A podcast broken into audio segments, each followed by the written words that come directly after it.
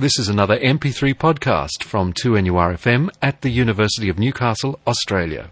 Finance Talkback. It's twenty-six past twelve, Barry.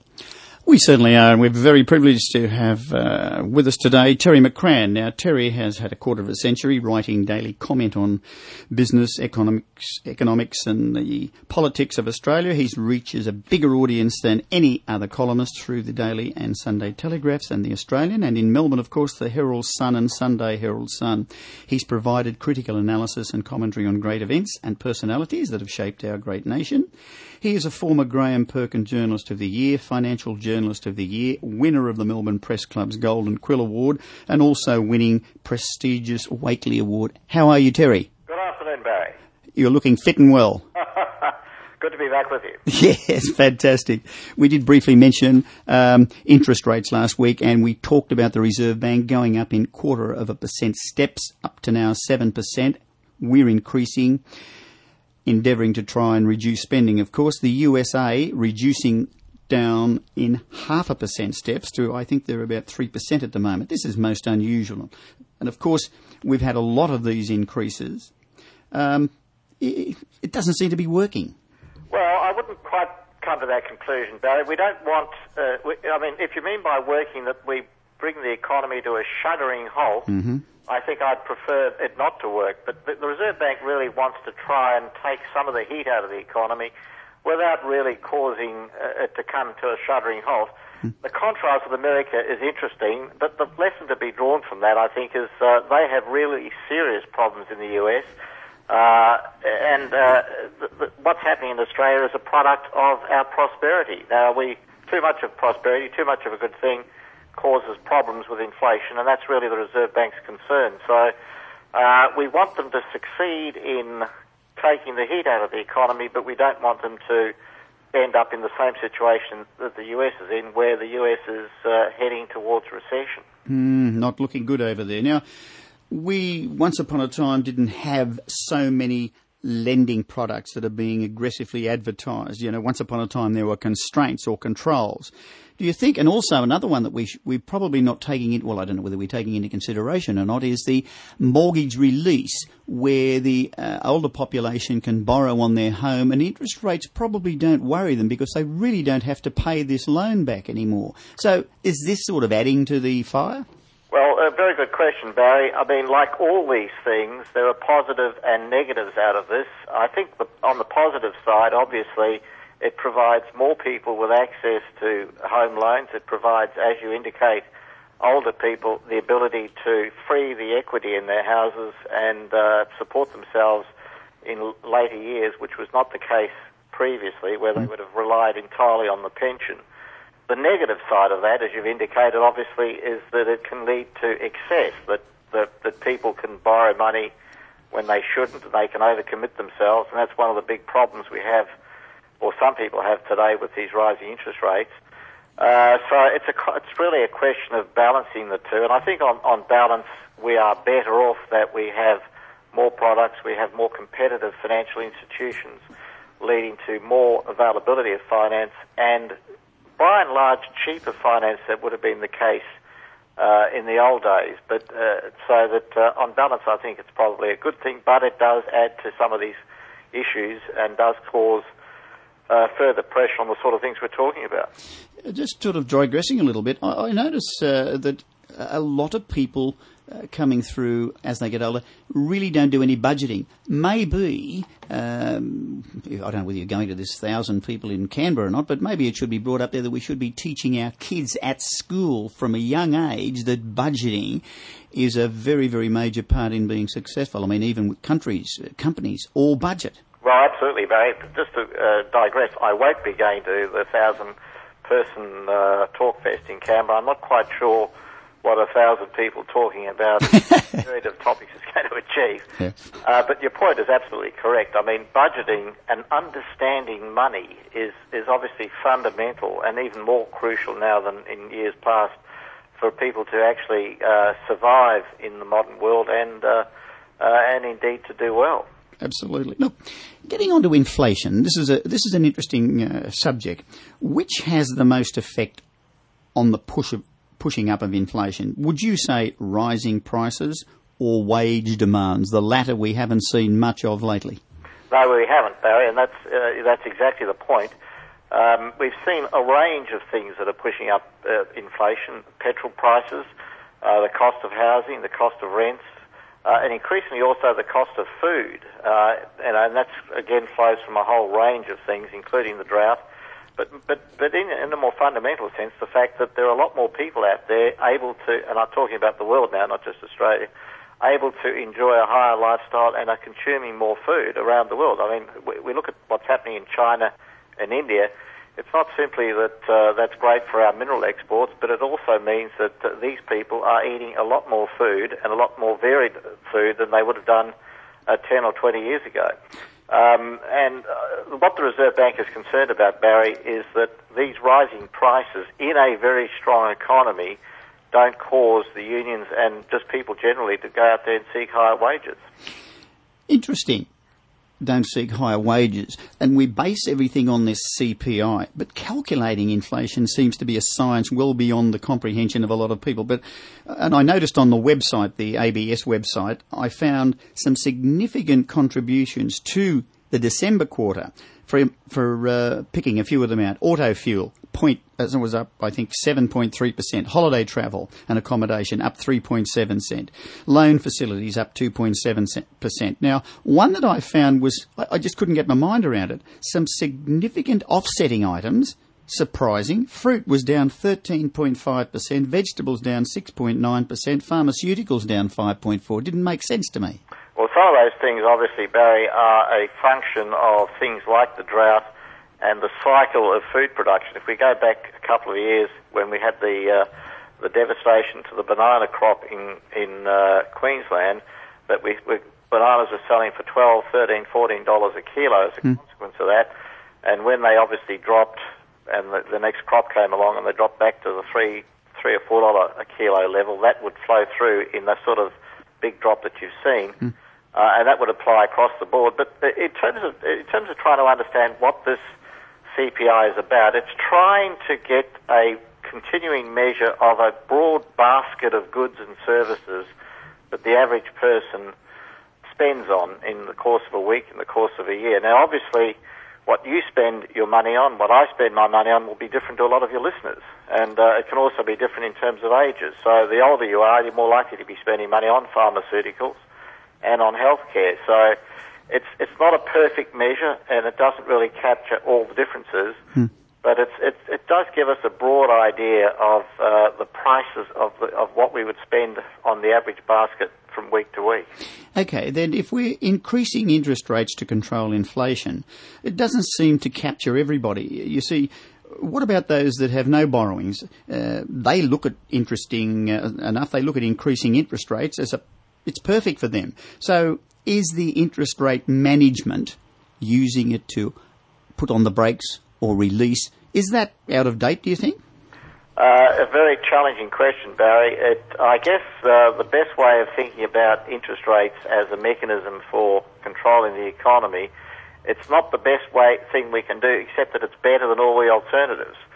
So, um, yes, uh, it, it, it's, it's a bit of a blunt instrument, but it works in two direct ways. Those who've got borrowings uh, would obviously feel the pain and would have to cut their spending back somewhat. And, and on the other side of the coin, if we're cutting interest rates, uh, it will enc- encourage those people to spend.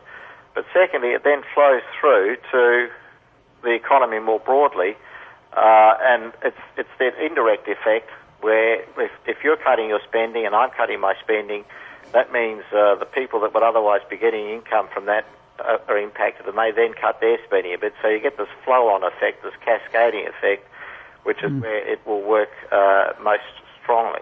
Okay, this next question, one that I've been interested in, we've been discussing it at work.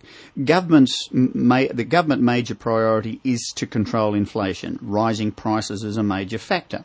Auto fuel is one of the major components of this, and it's a major factor in the expense, not directly and indirectly, on everything and everyone. So why not use it in conjunction with interest rates? What I'm getting at is the petrol excise. Ah, uh-huh. Yes, a very good question, Barry.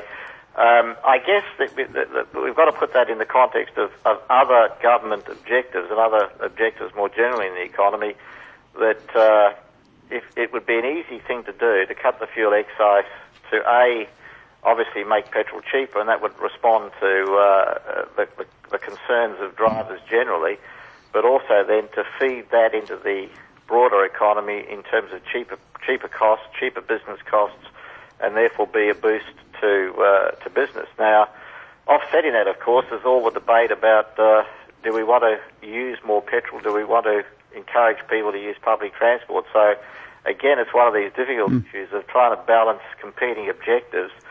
Uh, yes, it would help uh, on the one hand, but on the second, on the other hand, we'd end up using more petrol. So, uh, uh, you know, it's a, it's a tough one. Okay, so what we're going to do, I uh, have one more question for you, and then we're going to go for a break. So, okay, we've looked at interest rates, we've looked at the possibility or the not the possible way of uh, cutting government excise. What about this one? There's tax breaks coming up in July. Now, I know we see these in the paper that there's thirty-one billion dollars of tax breaks. Obviously, it doesn't get paid in one lump sum. It's a long uh, process. But why would we be trying to fuel spending? Instead of doing that, why don't we say, look, guys, we're not going to give you the whole tax break. What we're going to do is give you either twenty-five percent or seventy-five percent of it and put the balance into your superannuation. This way we're killing two birds with the one stone, reducing money into the system, but encouraging people to save for long-term retirement benefits. Again, Barry, it's a question of balance. That uh, I, I, uh, well, Lindsay Tanner, the finance minister, gave a speech on Monday night where he very articulately, in my view, argued the case for continuing with the tax cuts, uh, that it's very important, obviously, uh, simply in the levels of being delivering on the budget, on the election promise and being fair with taxpayers, but also in terms of this whole debate about what, how we get the right balance in the economy, that the tax cuts will encourage more people back into the workforce, will encourage more people to uh, to to work longer, and that in, is important in providing more supply into the into the market, and therefore uh, help bring well not not that dramatic pressure on inflation, but certainly takes also be in some to some extent an anti-inflation mechanism.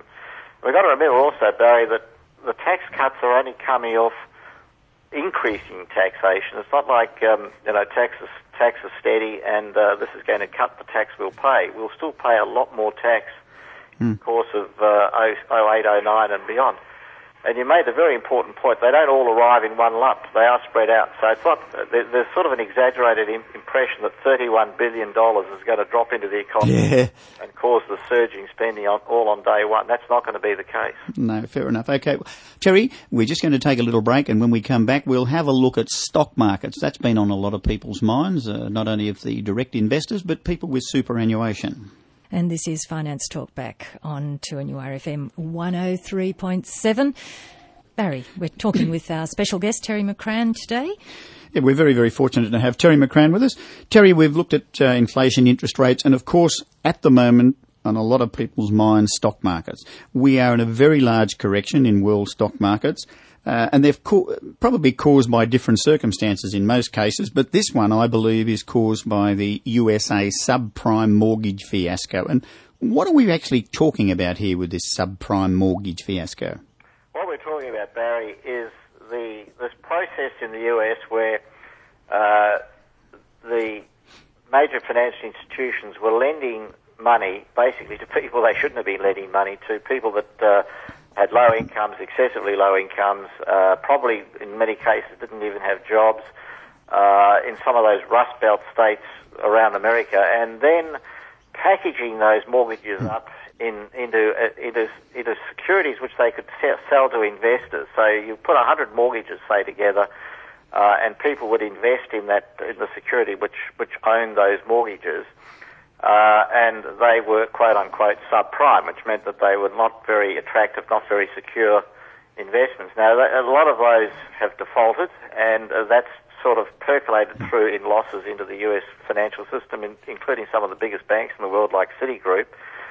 Uh, and that's caused a crisis of confidence in the financial sector in the U S, and it's also meant that uh, the property market, the underlying property market in the U S, has uh, is, is been falling dramatically. So, and there's a huge amount of unsold homes or homes that people have just basically abandoned because they couldn't service their mortgages. Not the sort of thing that's happened in Australia, not the sort of, and we really don't have anything like the same structures which would cause that to happen. Yes, people are stressed in Australia. Some people are stressed on their mortgages, but we don't have that really fundamental, widespread series of defaults, and that's caused uh, uh, stock markets all around the world to fall in um, with this with this with this erosion of confidence. Just very briefly, I, I, I've read somewhere, I think in America, if you uh, you default on your mortgage, you can walk away from it, where here in Australia they can still uh, pursue you. Is that right? Yeah, I mean, that, that's a very important point, though. In America, and this is why a lot of people just walk out of their houses, they leave the keys under the mat away, because the in well, the way the mortgage, mortgages are, uh, are structured in America, they can only claim the house uh, directly and not, not your other assets, whereas in Australia, of course, uh, you can be pursued for the debts uh, on on your other assets. Mm, Terry, should one believe uh, the commentary that we're reading that maybe we're through the worst, or maybe we face more shocks? You know, no matter what happens like this, there'll always be the ripples around, you know, the big boom in the middle sort of thing, and the ripples that uh, spread out like uh, the old domino effect. You're, what do you think? You're right. I mean, it, it, it, I've been around long enough, and you have, Barry, yes, to see that you, you, it's very easy to call the end of a of a of a, of a collapse or a, or a you know negative times early, because it, it's those second round and third round effects that are yet to play out. Uh, and no, it's certainly not. We're certainly not at the end of it. We may be at the end of the the sort of uh, the, the the big cataclysmic losses that uh, we've seen in the U S, where banks have had to write off literally ten billion dollars or fifteen billion dollars. Uh, of, of debts, of bad debts, but there's certainly going to be a lot of other things that are going to pop out of the woodwork as we go along. We can see that simply by looking at some of the issues that have arisen in Australia that uh, have come sort of out of left field, and people haven't really anticipated uh, uh, them happening. You know, once upon a time, million, a millionaire was one thing. We talked in millions. Now we talk in billions. It's unbelievable, isn't it? Exactly. With all the doom and gloom that we uh, we see, uh, our mineral resources are powering ahead with increased prices. Could one say that there is still many years left in uh, growth in Australia with these sort of booms? Oh, I think absolutely, Barry. Now, let's just take a sidestep away briefly, that there's perception that, that our future now is entirely dependent on China, and China's still powering away, and uh, it's underwriting this huge, both the both the demand for minerals and the prices that are being paid, with the iron ore, iron ore producers about to receive a seventy percent increase in price for iron ore, which is an extraordinary figure because there's such a huge expansion of uh, activity in China. Uh, that that means that we what happens in the U S is not important. Well, I don't buy that, Barry, because the U S is still the most important economy in the world, and China's prosperity is still very much dependent on the U S being a major market for what it makes. So we are living in an, in an interconnected world, uh, and if there are problems in the U S, that will impact on us, as we can see. I mean, we, we just have to look what's happening on the stock exchange. Mm. But beyond that, uh, you're absolutely right that uh, what's changed in the world is the strength of China, and that's been great for Australia. I'm going to jump ahead a little bit here. We talk about credit markets, and we've seen lending institutions keep commenting that rates could rise outside R B A increases. That's Reserve Bank increases. What's sort of causing this, and have we all lost the plot now, and are we really pricing for real risk? Well, again, we come back to the subprime meltdown issue in the U S. Now, Australian banks and Australian financial institutions generally aren't suffering direct losses.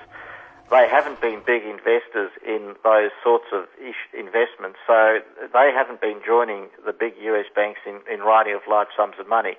However, the, the, the flow-on effect from that has been to increase the interest rates that have to be paid to borrow money in the U S, and Australian banks do borrow in the U S, so those that their cost of money has gone up, and that's that's been the reason for these increases outside the R B A increases. But we're probably seeing the end of that now.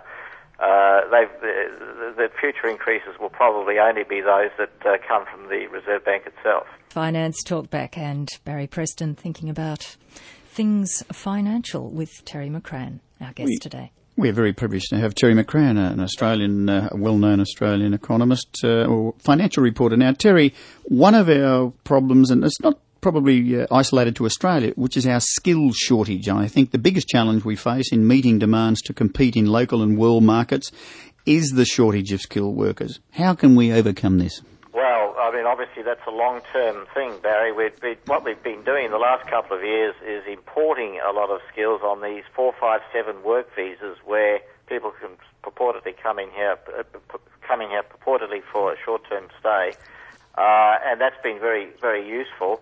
Um, but it, it, in terms of maintaining it on the long term, obviously it means investment in, in education and, uh, uh, and both in the formal sense and also in, in industry and in businesses themselves. But we really have to make a huge investment in building those skills. Now, the other side of the coin, Barry, of course, if you do have a skill, it's been very, it's been very attractive. Uh, So you've been getting well rewarded uh, for those skills, and it's not just in the, the, the, the resource states of Queensland and W A, but the rest of Australia. So again, there's usually two sides to these things.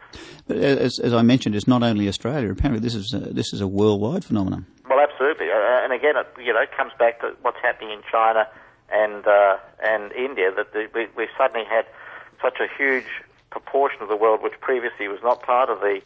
The modern world, modern industry, now becoming part of that. And uh, if you have a, if you have uh, any sort of skill in uh, across the board from uh, blue collar to white collar, you uh, you are in demand. Recessions. We talk about these things. Once upon a time, I remember a recession was when we went in from morning, uh, from school to morning to halfway through to lunchtime. We had a recess, um, and. You know, a, a recess, I believe, is a drop in gross domestic uh, product for two consecutive uh, quarters. Is that correct? Well, that's that's a, a term that's often used. Uh, by, by gross domestic product, we mean the total output of the economy. This is what the Bureau of Statistic me- Statistics measures, which is adding up purportedly what all we all what we what we all contribute, uh, all, all twenty-one million of us, to the economy's growth. And I'm, I, I think I think that might be a sort of a bit uh, mechanical to, to use that measure, Barry. I like to think of it. Well, you know, I don't like to think of it, but I, in terms of in terms of judging it, it's when you really get a sharp slowdown in the economy and people start losing their jobs and uh, and businesses start going broke. That's a recession. Say the U S A goes through one uh, of these uh, journeys to better times. We didn't have the powerhouse countries such as China and India driving world growth during other recessions. This, is, this has got to have some effect. Absolutely, Barry. That's that's the, the big plus, that uh, uh, the U S slows down sharply. I don't think it'll be will be unaffected, but certainly will be less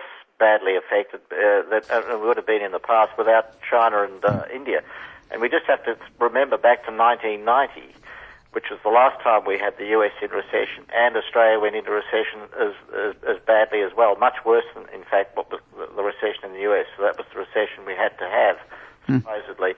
Uh, now, many of your listeners, uh, or some of your listeners, may not be able to remember back to nineteen ninety, which is a demonstration of uh, how prosperous we've been for such a long time. We've had sixteen, seventeen years of pretty much uh, uh, continuous growth in the economy and prosperity and rising living standards. We certainly have. Terry, looking back uh, and con- in conclusion, and uh, thanks very much for being with us, but looking back in history, we've faced many ups and downs, natural disasters, self-inflicted disasters. We've survived, and it's all a matter of working through them, isn't it? Well, absolutely, Barry.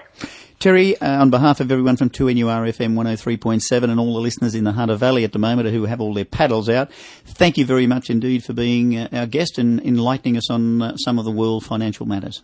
My pleasure, Barry. Thank you. Thank you, Terry McCrann. And that brings Finance Talkback to an end for today. Finance Talkback will be back next, next Thursday after the midday news. two N U R F M one oh three point seven.